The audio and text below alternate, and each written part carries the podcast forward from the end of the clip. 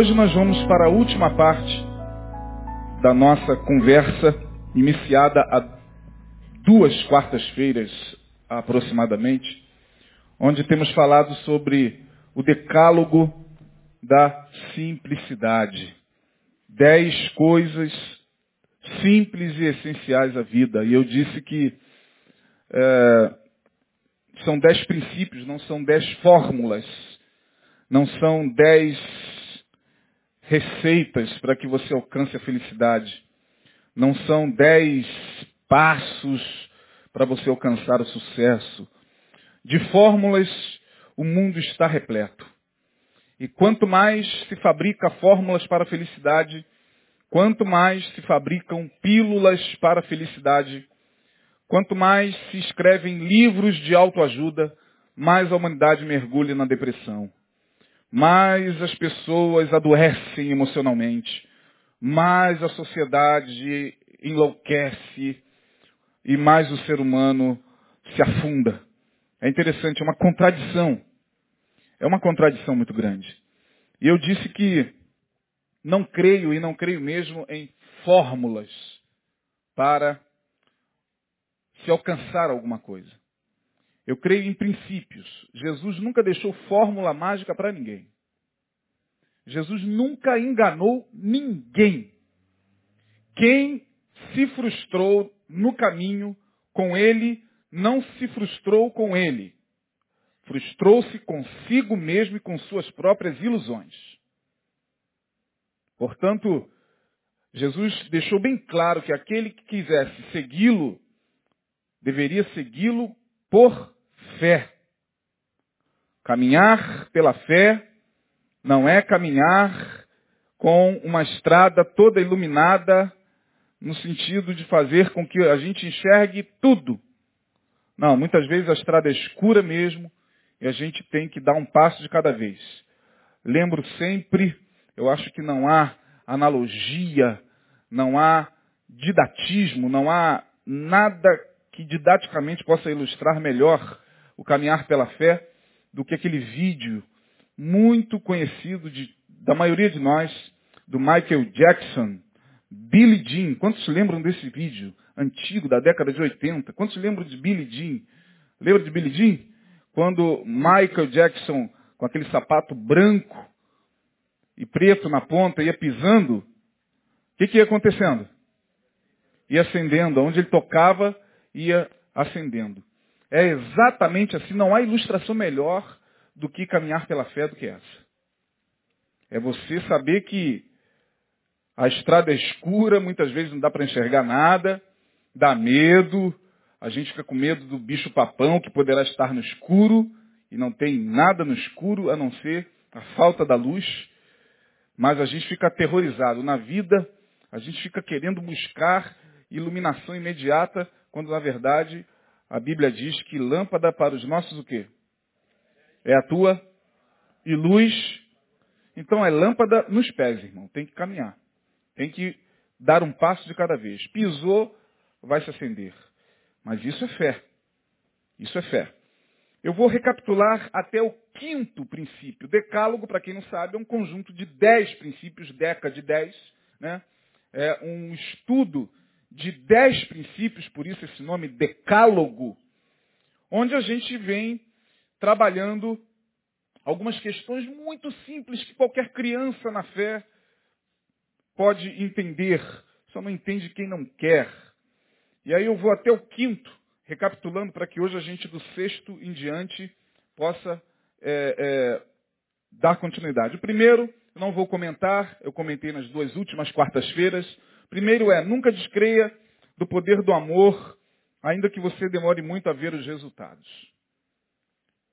O segundo, não tema em pedir, não tema pedir em oração, pois o Pai tem prazer em nos ouvir pedindo em fé confiante. Mas lembre-se que Deus não está preso à oração, posto que somente nos atenda naquilo que Ele, como Pai, não julgue que nos fará mal.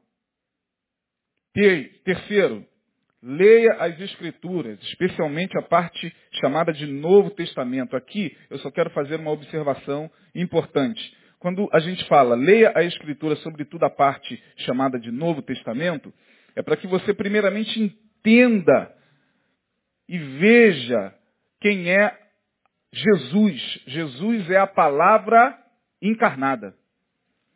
Então, se você quiser conhecer a palavra, como é que você conhece a palavra, pastor? Olhe para Jesus. Veja como Jesus falava, como ele andava, como ele tratava as pessoas, como ele tratava a vida, como ele tratava a natureza, como ele tratava os semelhantes, como ele tratava os animais, porque Jesus é a própria palavra encarnada. Paulo vai falar isso. Nele habita corporalmente toda a plenitude da divindade.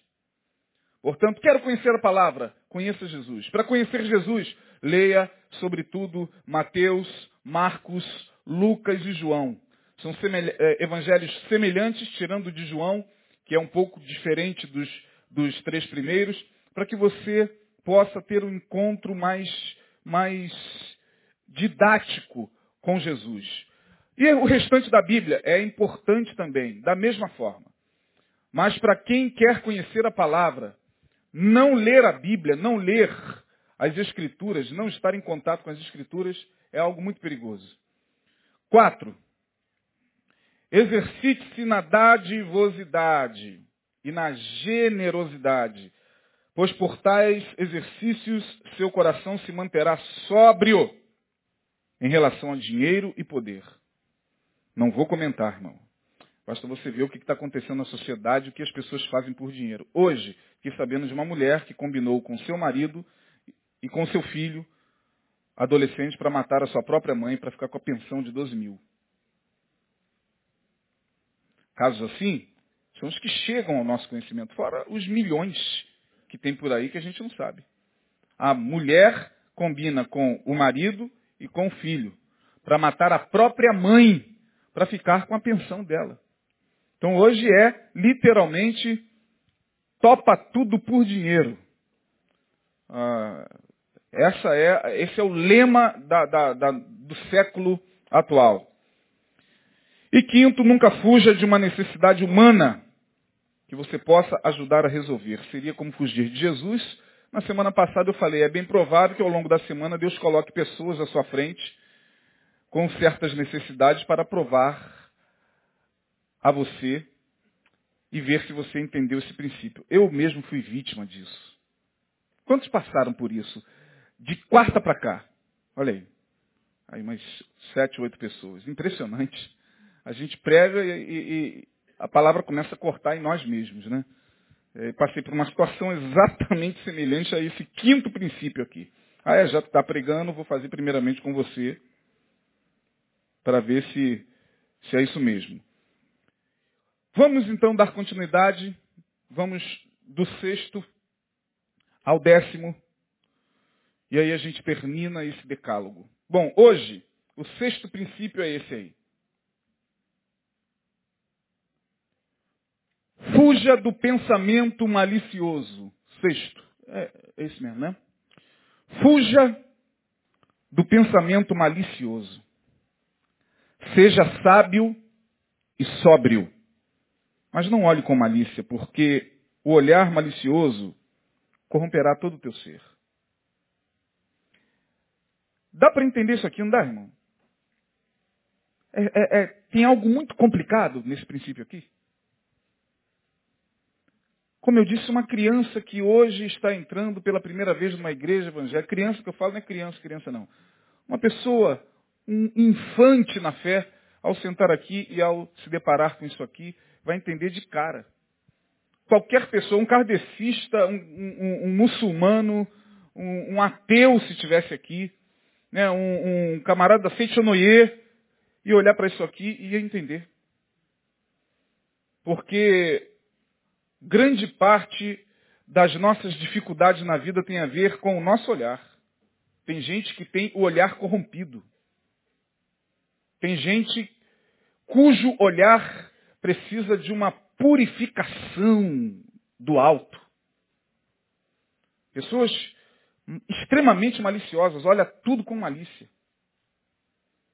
E aí, nada para estas pessoas está bom, porque seu ser já está corrompido pelo olhar.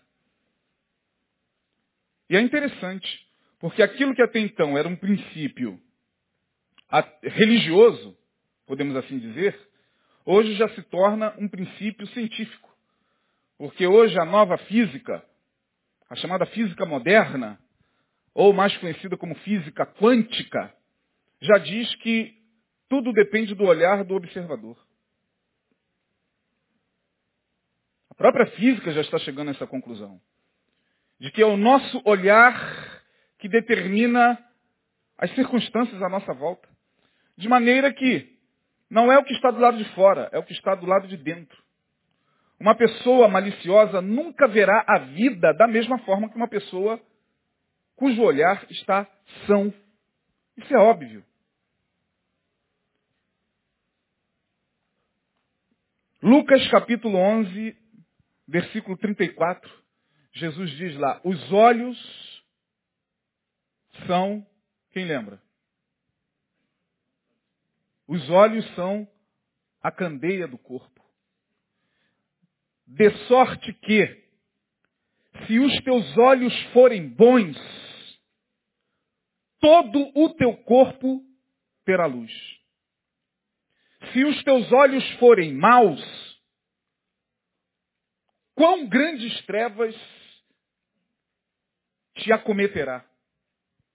Palavras de Jesus, palavras do Mestre.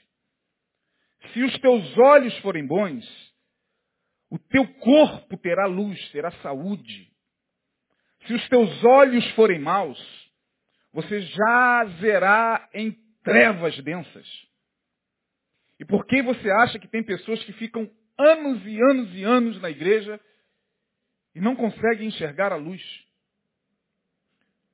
Por que você acha que tem pessoas que ficam anos na igreja com a Bíblia debaixo do braço, canta, oferta, canta no coral, dirige departamento, mas você para e vê o tipo de produção dessa pessoa. E você vai ver quanta malícia no olhar. Quanta malícia no coração. Quanta malícia na mente. E quando a, Bíblia fala do olhar, não está falando dos órgãos da visão. Porque tem cego que enxerga muito melhor do que muita gente que vê. Quando Jesus curou um cego, mexeu com os fariseus de uma tal maneira, aquele cego lá do capítulo, se não me engano, número 5 de João. E aí foram lá na casa do homem perguntar se o homem era cego mesmo. E pegaram o homem no caminho e disseram, quem foi que te curou? E o cara falou, olha, quem me curou eu não sei, só sei que eu era cego e agora vejo. É, foram até a mãe do rapaz, esse menino nasceu cego mesmo, olha, ele tem idade, ele é maduro, vai lá e pergunte a ele. E tal, daqui a pouco encontraram o cego no templo, na hora da reunião, enxergando. E aí Jesus vai dizer o seguinte, eu vim para aqueles que vendo, não vejam. Referindo-se aos fariseus. Vocês acham que enxergam, mas vocês são cegos.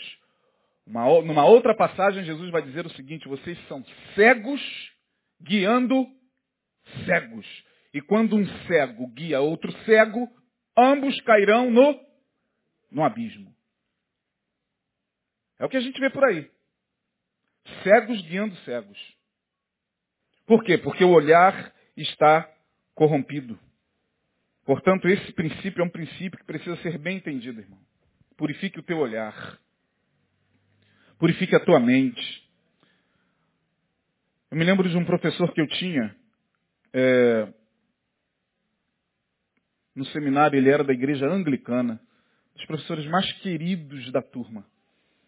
Da igreja anglicana. O professor Adão foi contemporâneo do pastor Neil. Estudou no Batista do Sul, foi batista durante um tempo e depois foi para a igreja anglicana ele estava falando sobre a santidade de Deus. E, obviamente, que esse assunto mexeu com a turma e uns falavam é, daqui, outros falavam dali. E alguém pergunta o seguinte, pastor, pastor não, ele era, ele era, ele era um pastor leigo, né? Lá no, na igreja anglicana tem aquela questão do pastor leigo, é, que não é o pastor oficial, mas ele pode fazer batismo, pode é, fazer tudo aquilo que um pastor faz. É uma coisa meio, meio, meio complexa. E perguntaram, professor Adão, como é que o Senhor acha, como é que o Senhor define a santidade de Deus? Porque Deus é santo. O que é santidade? E a resposta dele não foi teológica. Ele pediu licença à turma e falou, eu posso dar uma resposta não teológica? Todo mundo, sim, professor. Ele disse, Deus é santo porque quando ele olha para a sua criatura, ele só vê o que há de bom. Portanto, Deus é santo porque quando, ao olhar para você, ele olha sempre para o que há de melhor em você. O seu olhar é santo por isso.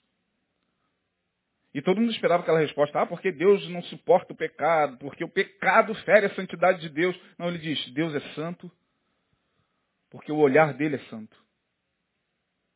E o que é um olhar santo? É você tentar, da melhor forma possível, olhar a vida, as pessoas e a si mesmo, procurando nisso tudo o que há de melhor.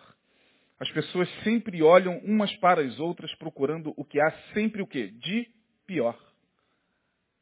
Sempre procurando o pior no outro. Então esse princípio é um princípio simples de entender. Paulo, quando vai falar aos Efésios, lá no capítulo 1, no versículo 18, ele vai dizer o seguinte, eu oro para que sejam iluminados os olhos do vosso entendimento. Oro, Efésios 1, 18. Depois você confere aí para ver se está certo essa referência. Oro para que sejam iluminados os olhos do vosso entendimento. Portanto, a verdadeira espiritualidade não está naquilo que você veste, não está naquilo que você come, não está naquilo que você bebe, não está naquilo que você acha que é moralmente certo ou errado, está na purificação da mente, irmão. É por isso que no meio de um mar de gente que se diz cristão ou cristã, tem alguns poucos que alcançam a luz. Tem alguns poucos cuja mente se eleva. Tem alguns poucos, e hoje eu entendo porque que Jesus falou, muitos são chamados e poucos o quê? A gente sempre aponta essa palavra para o contexto escatológico. Muitos são chamados, poucos são escolhidos. Olha, vai muita gente para o inferno, pouca gente para o céu. Meu Deus do céu. Se a gente entendesse só por esse prisma, o sacrifício de Jesus foi fraco demais, né? Puxa, o diabo ia deitar e rolar. Ah, não disse? Ela morreu, mas ó, pouquinha gente entrando no céu. E o inferno hoje vai dar um baile, quanta gente. Não, a gente precisa entender por outros caminhos a palavra. Muitos são chamados, poucos são os escolhidos. Escolhidos no sentido de entender os princípios do Evangelho. Que a maioria é chamada, vai até para o céu, mas passa a sua vida todinha aqui presa na malha da religião, não consegue mais sair da religião, nem da religiosidade. A fala dele, é, é, a, conversa dele, o olhar dele, os comentários dele têm a ver com religião, comportamento, roupa. É, e crente vai beber isso? É, não sabia não. E crente está é, é tá preso, na, não passa daquela rede, daquela teia, daquela web. Né, web religion. Aquela teia de religião. Enquanto outros conseguem transcender. Outros conseguem ir além da religião e fazem esse salto. Por isso que Paulo vai escrever os Efésios dizendo, eu oro para que sejam iluminados os olhos do vosso entendimento. Efésios 1,18. Numa das cartas escritas à igreja da Ásia, no Apocalipse, na carta à última igreja, igreja de Laodiceia, Laodiceia, aquela igreja que foi reprovada em tudo, Laodiceia, né? Carta à igreja de Laodiceia, que estava com um olhar muito altivo. Tu dizes, rico sou, de nada tenho falta, oh, meu, meu bolso está cheio de dinheiro e tal. E tu diz lá o texto, tu não sabes que tu és um miserável, pobre, cego e nu. Você que está dizendo que vê, você que está dizendo que está rico, você é miserável, pobre, cego e nu.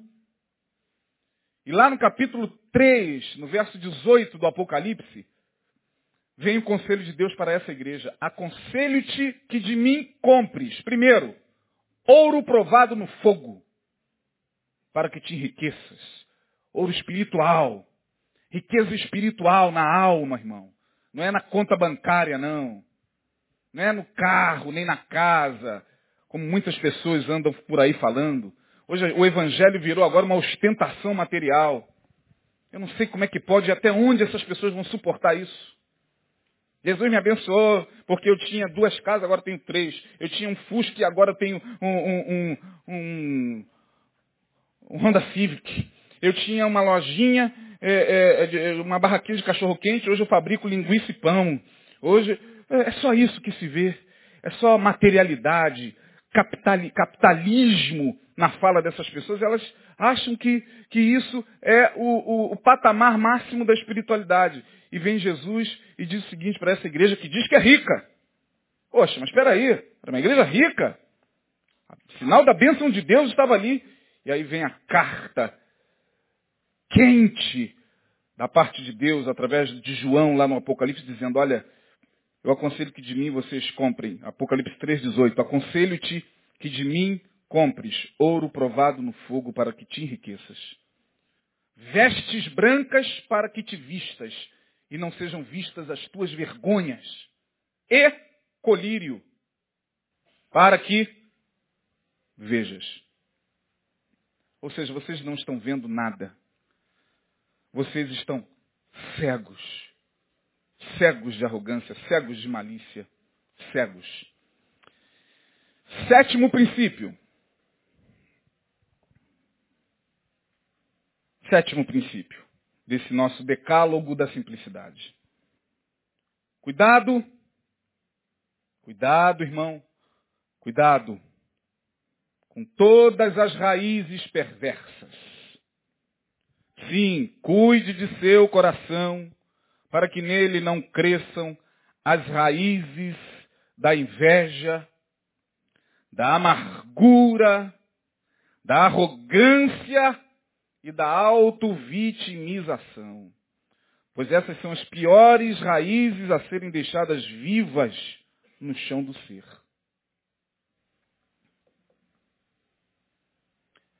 Você quer saber de que raiz o diabo gosta?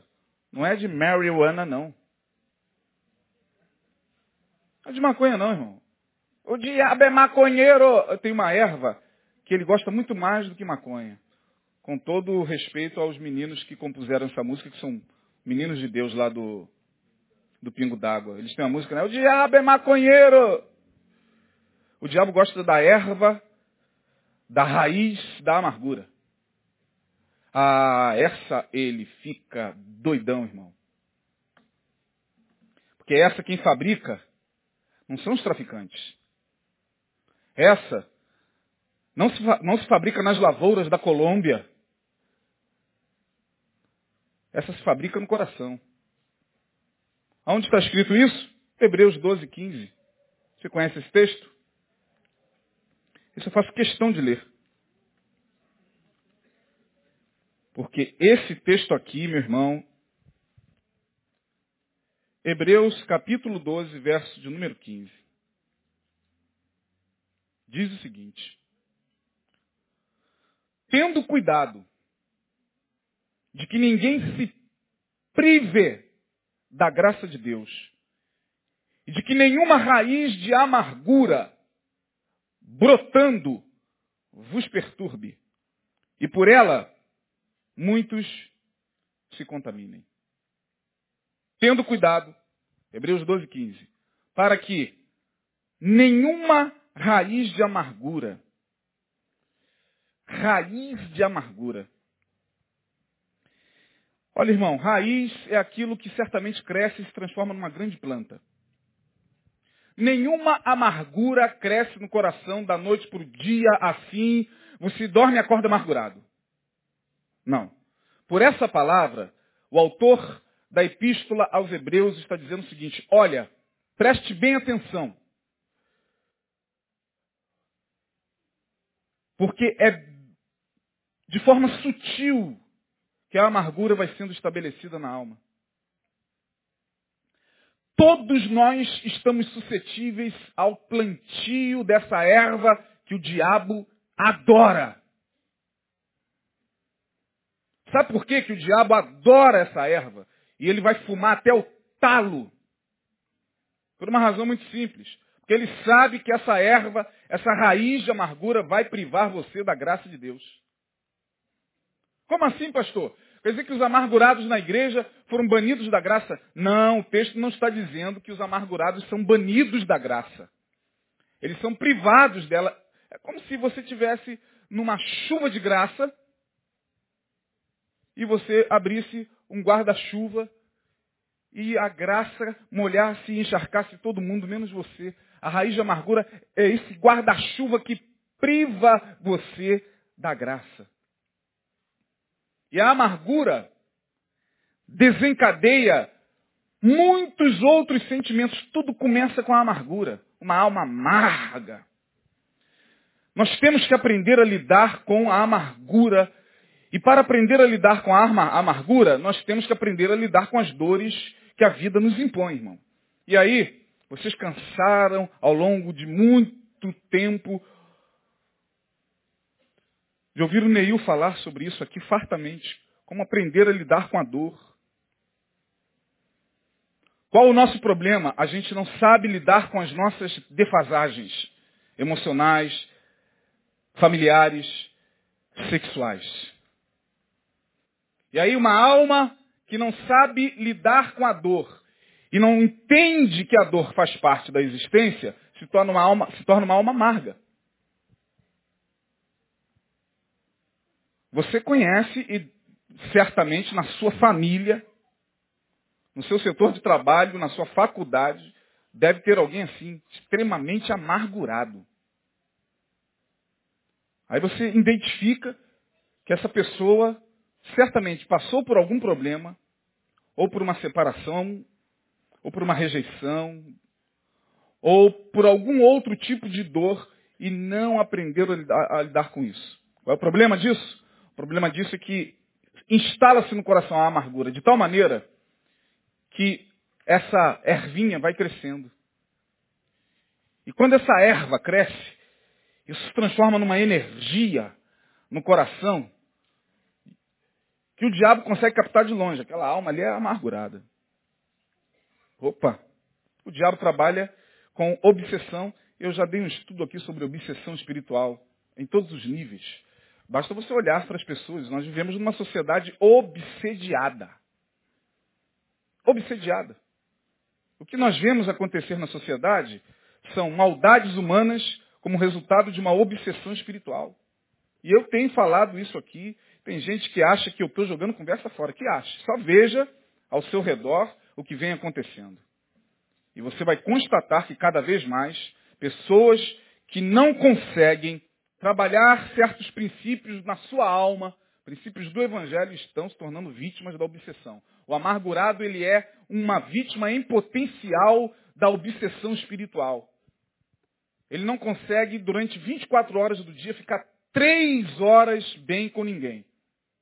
Já é um sucesso para ele se durante 24 horas ele conseguir ficar uma hora legal com alguém. Porque é o tempo todo brigando com todo mundo, é o tempo todo soltando farpa para cima de todo mundo, é o tempo todo batendo de frente com todo mundo, é o tempo todo amargurado, é o tempo todo, o tempo todo. O tempo inteiro, você pode observar. Se bater um vento contrário no cabelo dele, ele começa a chorar e fala, você foi o culpado desse vento. Todo mundo é culpado de tudo que acontece com ele. Você pode observar. É a característica da alma amargurada. E o pior, eu coloquei aí quatro sentimentos, porque a alma amargurada fatalmente, fatalmente vai atrair a inveja. Vai atrair. O invejoso é amargurado. E vocês já aprenderam aqui, Neil já falou isso aqui muitas vezes, que a inveja não é você querer o que o outro tem. Ele já cansou de falar isso aqui nas pregações dele. Inveja não é eu querer que ter aquele celular que está ali na mão do Ricardo. Bonito, tá filmando, Ricardo? Bonito celular, pô, vou comprar um para mim, gostei, cara. Aí o cara sai para lá, olha gordo. Não, não é isso que é inveja. Inveja é você que não querer que o outro tenha o que você não tem. É não querer que o outro tenha o que você não tem. Portanto, os invejosos são amargurados, os amargurados são invejosos. Por consequência disso, ele atrai a arrogância e a auto-vitimização. São sempre coitadinhos o tempo todo, todo mundo está pisando nele o tempo todo. Se não é Deus, é o diabo. Se não é o diabo, é o arcanjo Miguel. Se não é o arcanjo Miguel, é o pastor Isaías. Se não é o pastor Isaías, é o pastor Paulo Elias.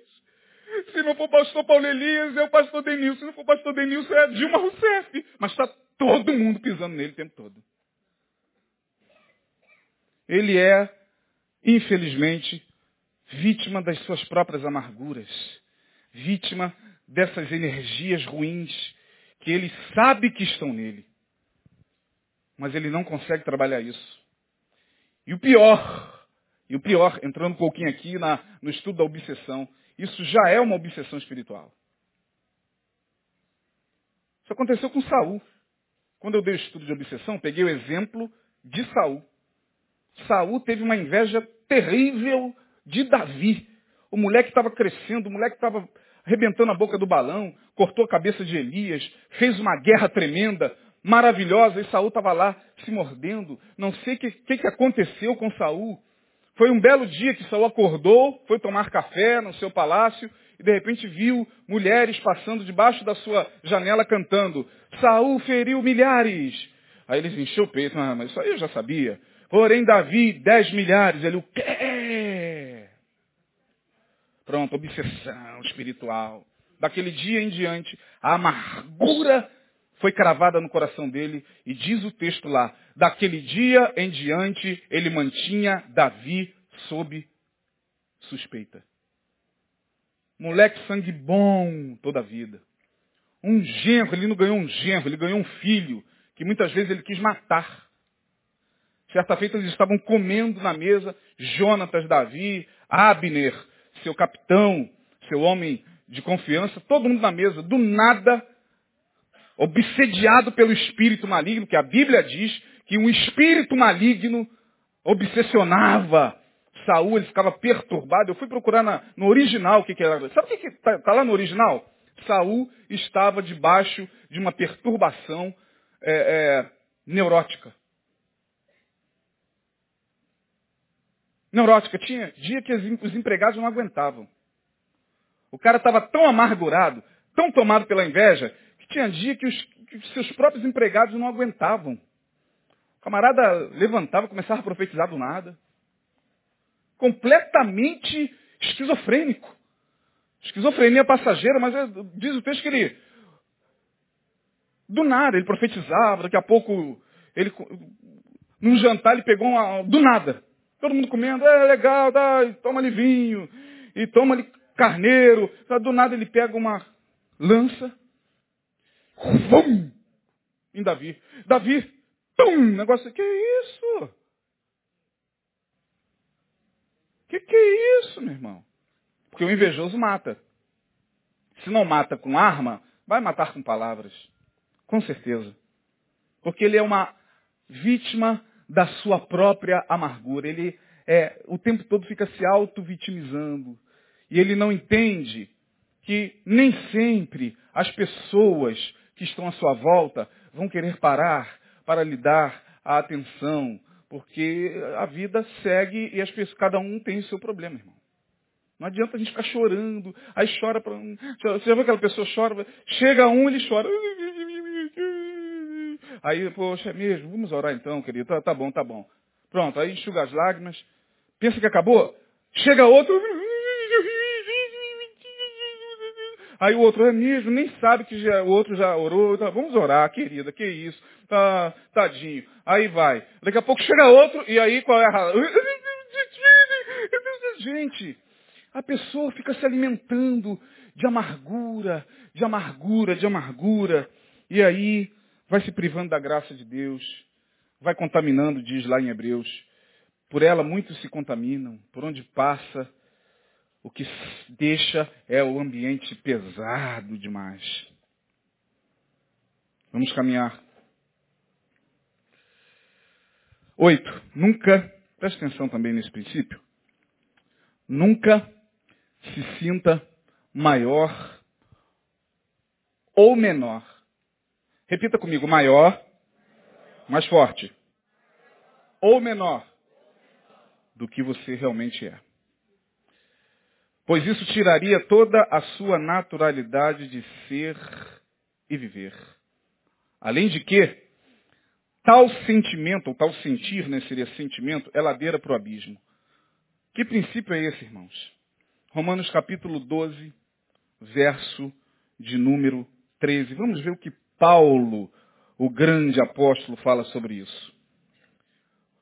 Porque, pela graça que me é dada, digo a cada um dentre vós, que não saiba mais do que convém saber, mas que saiba com temperança, conforme a medida da fé que Deus repartiu a cada um.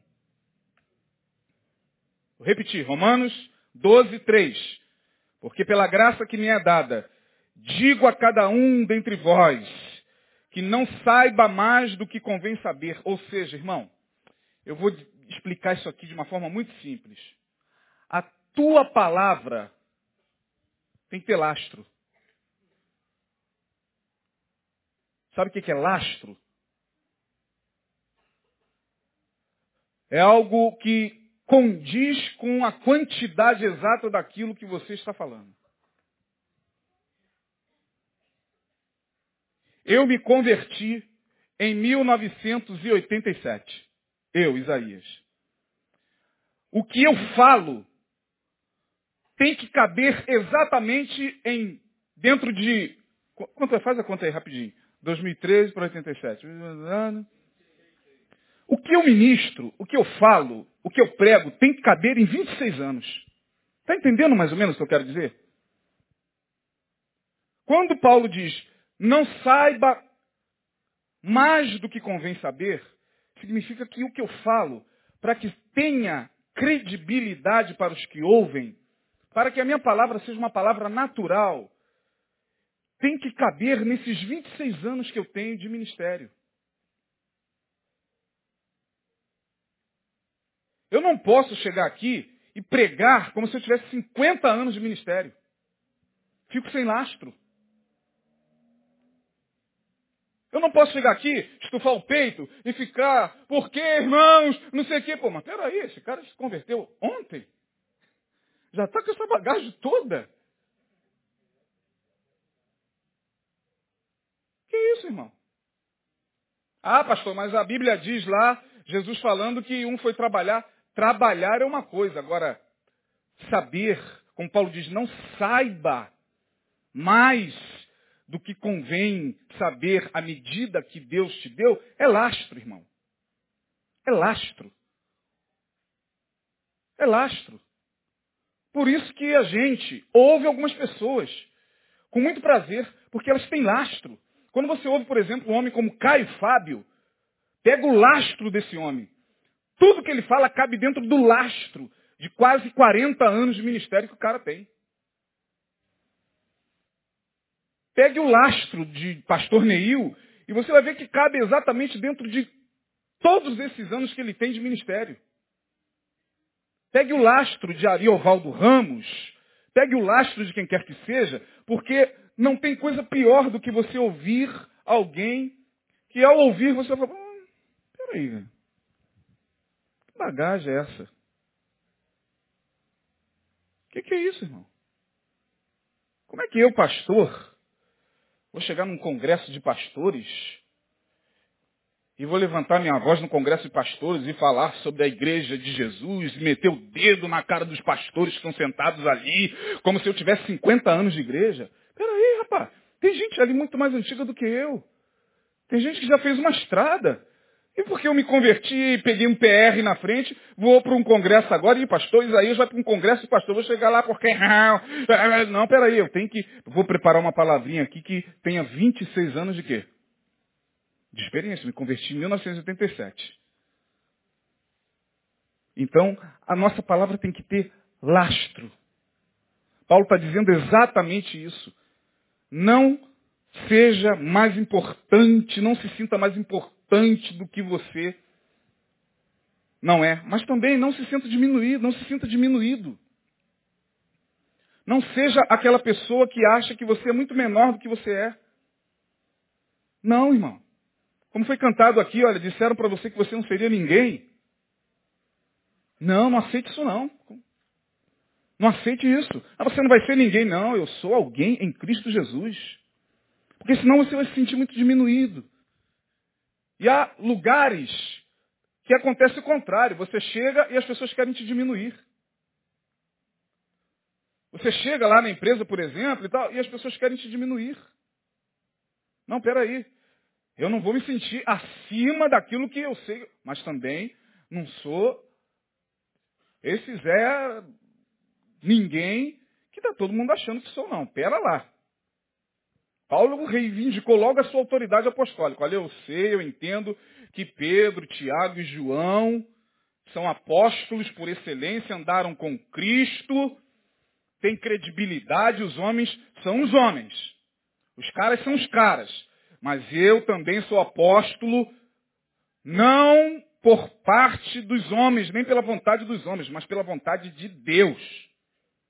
Ele começa as suas epístolas reivindicando a sua autoridade apostólica, não é por arrogância, não. É para ele dizer o seguinte, olha, eu também sou apóstolo. Cefas, que era Pedro, Tiago e João são as colunas, ele mesmo disse, são as colunas da igreja. Eu respeito, mas eu fui chamado para ser apóstolo dos gentios.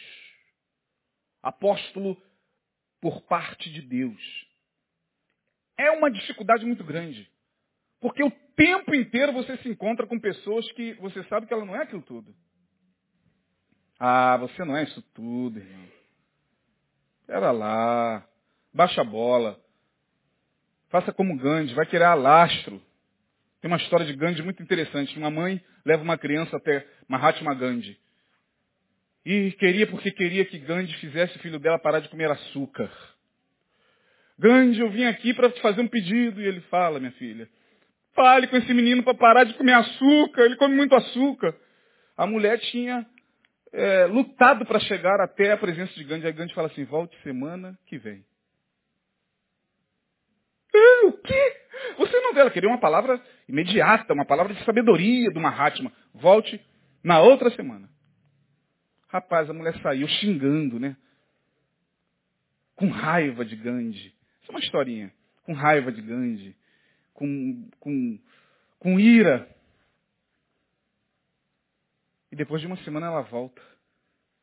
Agora ele tem uma palavra. Ele, ele jejuou. Ele meditou. Ele entrou em estados elevados de consciência. Agora ele vai dar uma resposta para meu filho.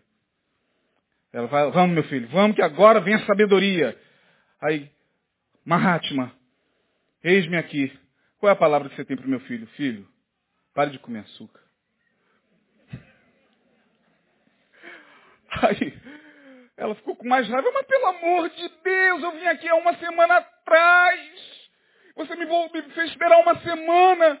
Custava falar isso, que era tão simples há uma semana atrás. Ele disse, há uma semana atrás eu estava comendo açúcar.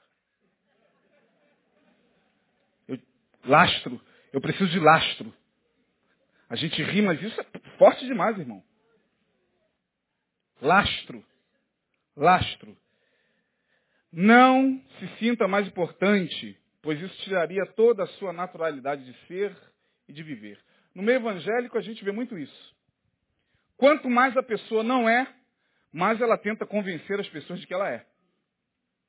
Quanto menos originalidade, menos naturalidade no, no circo evangélico, mais show, mais pantomima.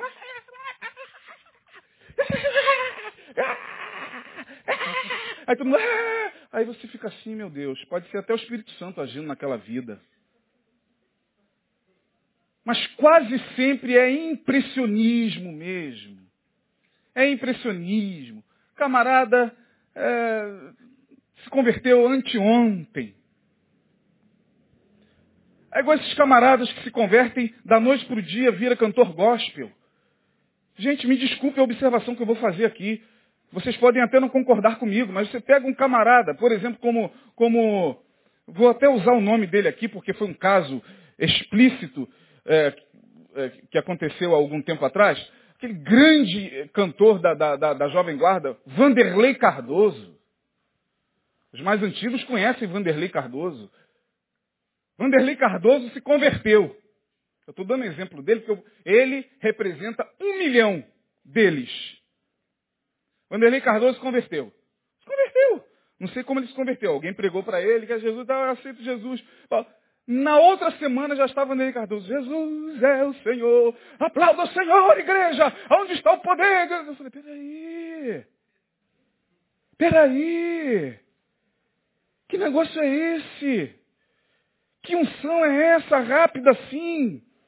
O cara estava cantando Jovem Guarda. Agora está todo mundo mandando, mandando todo mundo sacudir, cobrando de todo mundo unção. Porque você tem que levantar, aplauda ao Senhor, sei que. Daqui a pouco ele viu que ele não atingiu, infelizmente, o que ele esperava no meio gospel. Entrou numa depressão profunda. Quantos souberam disso? Mergulhou numa depressão profunda, quase se mata. Quase se mata. E por aí vai. Por aí vai. Pessoas mal discipuladas, pessoas que são sacadas assim, ó, pela mídia evangélica. Esse cara é bom, hein? Esse cara é bom. A voz dele é igualzinha do Roberto Carlos. Pô, esse cara precisa de um assessoramento, de um, de um empresário, pô. Uh, vamos lá, vamos falar de, Jesus para ele, mas fala de Jesus por último. Diz que o mercado está aquecido, diz que o mercado gospel agora é a bola da vez. Jesus tu joga por último. E se ele falar que se converteu, pronto, puxa esse cara, o cara é puxado, sacado, daqui a pouco ele, bum, ele cai no meio da igreja. Aleluia! Aplauda o Senhor, igreja! Aleluia! Aí quem é um pouquinho mais calejado fica, ai meu Deus, dá-me graça, Senhor.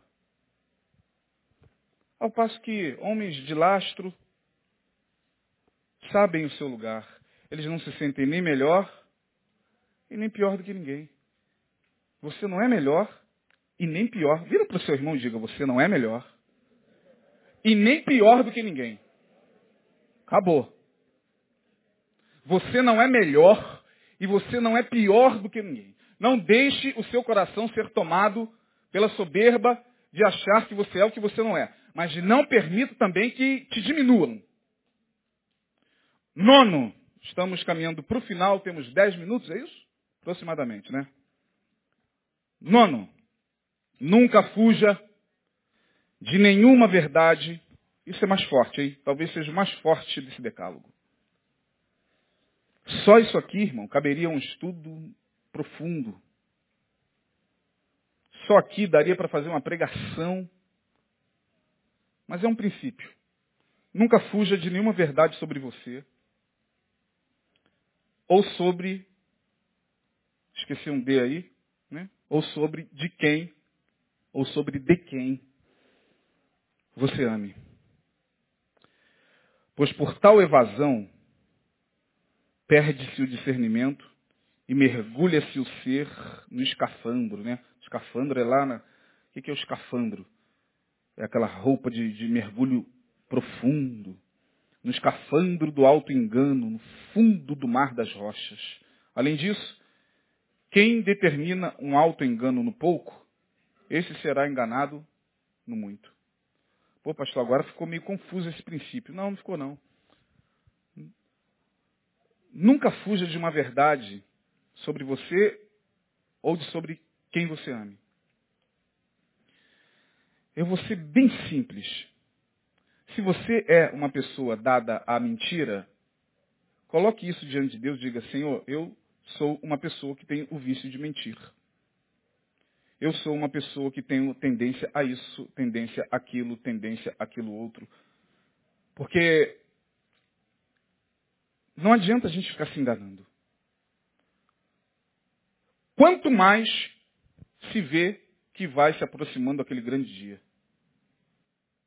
Onde diz o texto que todas as coisas que estão ocultas serão reveladas. Então, quanto antes você assumir certas verdades sobre você, oh, que homem santo! Deus, tu sabes que eu não sou esse santo todo que ele acha que eu sou. Oh, Deus. Oh, que homem sábio! Deus, tu sabes que eu não sou esse homem sábio todo que essa pessoa acha que eu sou. Oh, que homem maravilhoso, que mulher maravilhosa! Tu sabes, ó Deus, que é o que ele vê em mim. Mas não é a verdade que eu vejo em mim. É isso que Deus espera. Nunca fuja de. Por isso que Paulo vai escrever no tocante à ceia do Senhor. 1 Coríntios capítulo 11, verso 28. Examine-se, pois, o quê? A si mesmo. O autoexame hoje é uma das coisas mais difíceis da vida. É uma das coisas mais difíceis da vida, você se autoexaminar. A gente examina o outro, a gente julga o outro, a gente tem olhar o tempo todo para o outro, a gente está o tempo todo de olhar para dentro, perceber quais são as suas inclinações mais, falar como Paulo. Meu Deus do céu, é por isso que a gente o tempo inteiro cita o nome desse cara, Paulo. Porque Paulo realmente foi o cara. Romanos capítulo 7, quando ele diz, olha Senhor, eu sei que o bem que eu quero fazer, eu não faço. O mal que eu não quero fazer, eu estou sempre fazendo. Miserável homem que sou. Isso é exame profundo na alma. Por isso que esse cara foi quem foi. Isso que Davi foi chamado homem segundo o coração de Deus. Como é que pode? Davi adulterou. Os moralistas da religião certamente teriam um argumento fortíssimo. Como é que pode? Davi matou, Davi, Davi é, é, adulterou, Davi botou o marido da mulher lá na frente para morrer. Como é que esse homem é chamado homem segundo o coração de Deus? Deus eu não aceito. É, pega os salmos de Davi. Vê se você tem coragem de orar como Davi. Vê se você tem coragem de falar o que ele falava nos salmos. Ó oh, Deus, tem misericórdia de mim. Perdoem porque pequei, os meus pecados estão diante de mim. É, os meus ossos estão apodrecendo por causa do meu pecado. Ó oh, Deus. Isso a gente ora assim, irmão. A gente não ora assim como Davi. Nunca fuja de nenhuma verdade sobre você ou de quem você ame. O que é mais difícil ainda. Porque para você fazer com que a pessoa a quem você ama enxergue determinadas coisas, você precisa fazer esse auto exercício em você. Porque só acusar não dá, irmão. Só botar o dedo na cara e falar, você tem que mudar, porque você é isso, você é aquilo, você é um sem vergonha, você é um ladrão, você é um mentiroso. É por isso que as famílias estão em guerra, porque é um acusando o outro. Ninguém tem coragem de fazer um autoexame para depois, com calma, fazer com que o outro enxergue seus equívocos. Vou dar um exemplo aqui que caberia no dia das mães, que já passou. Qual é a mãe que tem coragem de olhar e falar do defeito do filho para o filho? Filho, vem cá. Você de uns tempos para cá está mentindo muito, cara. Isso é perigoso. Filha, de uns tempos para cá, você está com um comportamento muito estranho. Você está falando uma coisa, a gente vê que não é bem isso e tal. O seu caráter está caminhando numa direção muito perigosa. A gente não fala, irmão. A gente fala do filho do outro. Ó, oh, esse menino aqui, ó, que bagunceiro e tal. Quando é o nosso filho, quando é a nossa esposa, quando é o nosso marido, o marido do outro, a mulher do outro tem todos os defeitos. E a nossa mulher não, a nossa mulher é perfeita. A nossa mulher é a coisa mais perfeita do mundo. O nosso marido é a coisa mais perfeita. E você sabe que não é. E a gente vai alimentando essas mentiras, muitas vezes, na família. E não sabe porque a família funda, como diz aqui, vai para o escafandro do abismo. Sabe por quê? Porque a gente não tem coragem, com amor, porque a Bíblia diz que a gente tem que falar a verdade em amor. É com amor, irmão. Não é acusando, não é colocando no tribunal, não é chegando em casa, mas vamos fazer uma reunião aqui. E aí o cara é o juiz, cadê a promotoria? é, vamos julgar esse menino. Não, não é isso não, irmão. É chegar, sentar e colocar as cartas na mesa. Gente, eu estou observando mentiras no nosso meio. Eu estou observando que de uns tempos para cá Meu filho, você tem estado muito impaciente. Você tem estado muito. Minha esposa, eu tenho observado que de uns tempos para cá, você tem estado muito. A gente não fala. A gente acha que abençoar é só. Ah, eu te amo em nome de Jesus. Abençoa seus filhos. Oh, você é abençoado em nome de Jesus. É, ele é abençoado, mas abençoar significa fazer o que Jacó fez com os filhos antes de morrer. Olha, Levi, tua espada é uma espada sanguinolenta. Isacar, você é alguém inconstante. Benjamim, você está muito inconstante. Pega lá a bênção de Jacó para os filhos. Jacó abençoa seus filhos. Abençoar também significa é, não fugir da verdade de quem você ama. Porque quando você convive com alguém, quando você estabelece uma família, essa família não pode ver na ilusão do, do, do Alice no País das Maravilhas, irmãos. Tem hora que a gente tem que chegar e falar algumas coisas. Sem medo. Ah, porque é melhor ele assim do que na, na, nas drogas. É mesmo? Cada um educa da maneira que acha melhor. É melhor ele assim mentirosinho do que ele lá no meio das más companhias. Deixa ele mentir, deixa ele mentir, deixa ele mentir deixa, deixa ela mentir. Vai achando que esse desvio de caráter é algo que de só menos importância. E você vai ver onde é que a sua família poderá parar. Portanto, esse princípio é duro. É duro, mas se a gente entendê-lo, ah, irmão, a gente pode salvar a nossa família e a nós mesmos de tanta coisa. 9 e 31, em cima da hora, por último. Quem quiser viver bem, ame a Deus e ao próximo e não existirá lugar para o quê? O que está aí? Não botou ainda não? Não existirá lugar para ídolos em seu coração. Amor a Deus e ao próximo, não tem como você idolatrar nada. Você não idolatra nem Jesus, irmão. Você não idolatra nem Jesus. Jesus não é ídolo. O problema da igreja evangélica é que trata Jesus como ídolo, pagão. Ele substitui São Jorge. Agora eu estou com o mais poderoso do que São Jorge. Jesus, Jeová é o teu cavaleiro. Que pagão. A relação que a igreja evangélica tem com Jesus é uma relação pagã, não é de amor. É pagã. É o ídolo que, que é mágico, que dá proteção. O sangue de Jesus tem poder. Está amarrado, está amarrado hoje, está na boca de todo mundo.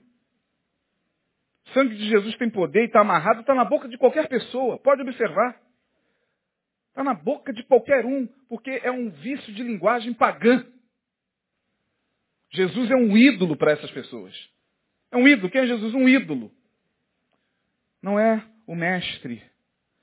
Não é o Emanuel, Deus conosco. Não é aquele que caminha comigo. Ele é meu ídolo. E aí, porque a gente idolatra Jesus, a gente vai idolatrar seus representantes na terra. Vai idolatrar os pastores. Vai idolatrar os bispos. Vai idolatrar o apóstolo vai idolatrar. É uma verdadeira idolatria que a gente vê no meio evangélico.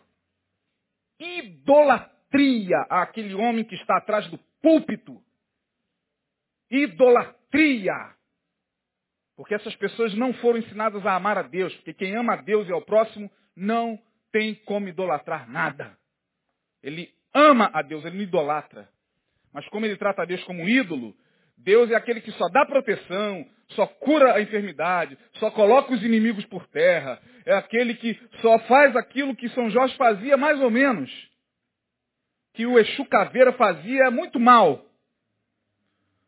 Que o Tranca-Rua fazia, mas cobrava. Agora não, agora Jesus faz. Não, isso é idolatria.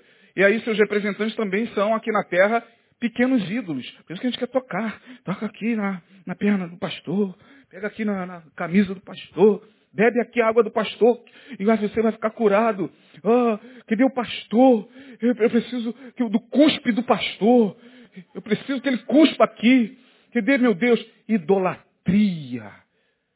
E pura idolatria. A gente fala dos católicos. Abre a boca para falar dos católicos. Eles têm seus ídolos de pau, pedra. Nós temos ídolos de carne, introjetado na alma. Quem ama a Deus, ama a Deus. Tenha consciência de que sua mente e seu coração pertencem a Ele. Não precisa mais tratá-lo como ídolo. Jesus não é ídolo. Jesus é o meu Deus. Jesus não é ídolo. Jesus é o meu Salvador. Jesus não é ídolo. Jesus é o meu Senhor. Jesus é aquele com quem estará minha alma quando eu partir desse mundo. Jesus é aquele que me redimiu. Ele é meu ídolo. Ele é o meu Deus. E porque Ele é o meu Deus e porque eu o amo, eu também amo aqueles que Ele colocou sobre a minha vida. De sorte que quando eu olho para um pastor, quando eu olho para um bispo, eu não olho com idolatria, eu olho com amor. Eu amo. Eu amo. Aqui nós encerramos esses dez princípios. Acredito eu que certamente no coração de meia dúzia esses princípios vão entrar. A minha esperança. A gente nunca pode achar que todo mundo, né? Esperar, esperamos que todos tenham entendido, mas a gente sabe que, que são poucos os que hoje querem ouvir. Tomara que vocês estejam entre esses poucos. Tomara que vocês, daqui para frente, entendam que o Evangelho trabalha com princípios, não com fórmulas. Que Deus nos abençoe profundamente e que nos dê cada dia mais sabedoria, graça, unção, que nos dê tudo aquilo que dependemos para desenvolvermos uma espiritualidade sadia no meio dessa espiritualidade louca no meio dessa loucura, onde está cada vez mais difícil congregar, onde está cada vez mais difícil confiar, entrar num ambiente religioso. A gente nunca sabe a maluquice que vai entrar, encontrar lá. Hoje entrar numa igreja evangélica e entrar num hospital psiquiátrico, eu prefiro ficar com Juliano Moreira do que em certos ambientes. Porque lá o louco é louco mesmo e às vezes são melhores do que a gente. Agora, pior é a loucura disfarçada de religião. Pior é a esquizofrenia disfarçada de espiritualidade. Pior é, é, é, o desequilíbrio disfarçado de poder de Deus. Gente, eu não quero mais isso não. Passei rapidamente por alguns ambientes no início da minha carreira cristã, onde vivi tudo isso. Não em mim, eu sempre fui da maré contrária. Eu sempre fui uma pessoa mais reservada quanto a essas questões. Hoje, eu quero o Evangelho, o Evangelho simples de Jesus. Quanto mais simples, melhor. Quanto mais simples, melhor. Quanto mais simples, melhor. Você recebe isso? Aplauda o Senhor. Vamos ficar de pé. Deus abençoe. Domingo, manhã e noite, culto da família. Traga um, parente seu, traga um vizinho, traga um, um, um familiar Deus tem algo para você no domingo pela manhã e também à noite. No nome de Jesus, uh, dia 2 de junho, ceia do Senhor, primeiro domingo. Dia 9, nosso pastor estará de volta juntamente com a sua família para a glória de Deus. Vamos orar. Pai, leva-nos em paz. Tem misericórdia de nossas vidas. O Alisson, vem cá, Alisson. Ainda estamos em oração, mas eu falei que o Alisson iria orar. Já estava esquecendo. É tudo, tudo uma só voz, né? Uma só fé, um só espírito. Então, é, qual é o nome dela? Eu esqueci de novo, querido. Omagir. Ormagir. Isso mesmo. Agradeço a Deus pela vida da irmã Ormagir, que há uma semana atrás estava numa, numa situação tão complicada e hoje, pela graça de Deus, está ali. Dê a mão à pessoa que está mais próxima a você. Vamos orar e vamos nos despedir em paz.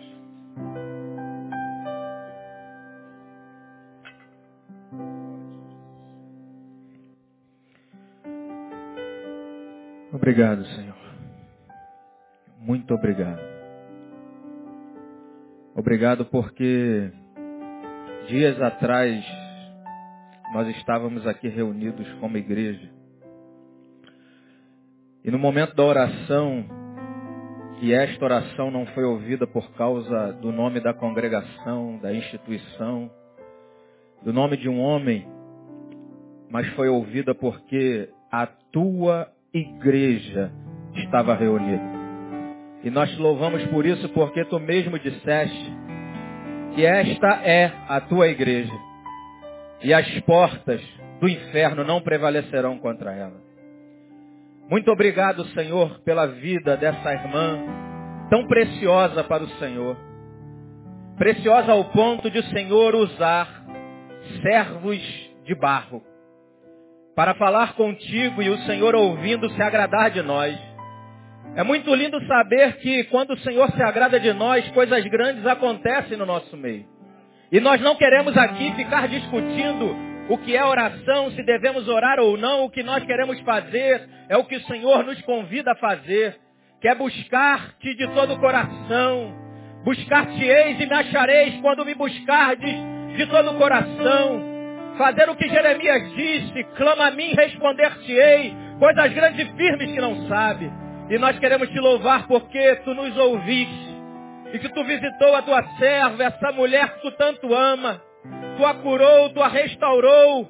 Nós te louvamos porque, como diz Jesus, tu és um Deus que trabalha e a tua palavra diz isso. Trabalha em favor daqueles que em ti espera. Jesus certa feita disse também, e tu já sabes disso. Nós só estamos recitando nessa oração para que a tua igreja venha relembrar o que a tua palavra diz que o Senhor é um Deus que trabalha. E Jesus trabalha até agora, porque o Senhor trabalha também. Senhor, muito obrigado pelo teu olhar santo em nossa direção. Um olhar que enxerga em cada um de nós o melhor. Esperando que nesse momento em que o Senhor olha para nós, nesse tempo de manutenção que o Senhor dá a cada um de nós, na esperança que cada um de nós venhamos a enxergar as nossas mazelas, as nossas idiosincrasias, para que possamos assim, olhando para o Deus da graça, possamos andar em novidade de vida e sermos transformados pela tua graça. Muito obrigado pelo Espírito Santo de Deus, que está instalado em nosso coração e dentro de nós, olhando para as nossas mazelas, as nossas raízes de amargura, dentro dos nossos desequilíbrios e nós te pedimos, Senhor, traz o equilíbrio para a nossa vida. Ajuda-nos, Senhor, a buscarmos o equilíbrio tanto pregado aqui nesse púlpito, porque nós queremos te agradar. Nós queremos te agradar como igreja. Nós te louvamos, Senhor, e oramos assim, no nome poderoso, no nome do simples Jesus, Jesus de Nazaré o qual nós agradecemos e aplaudimos para a glória do teu nome.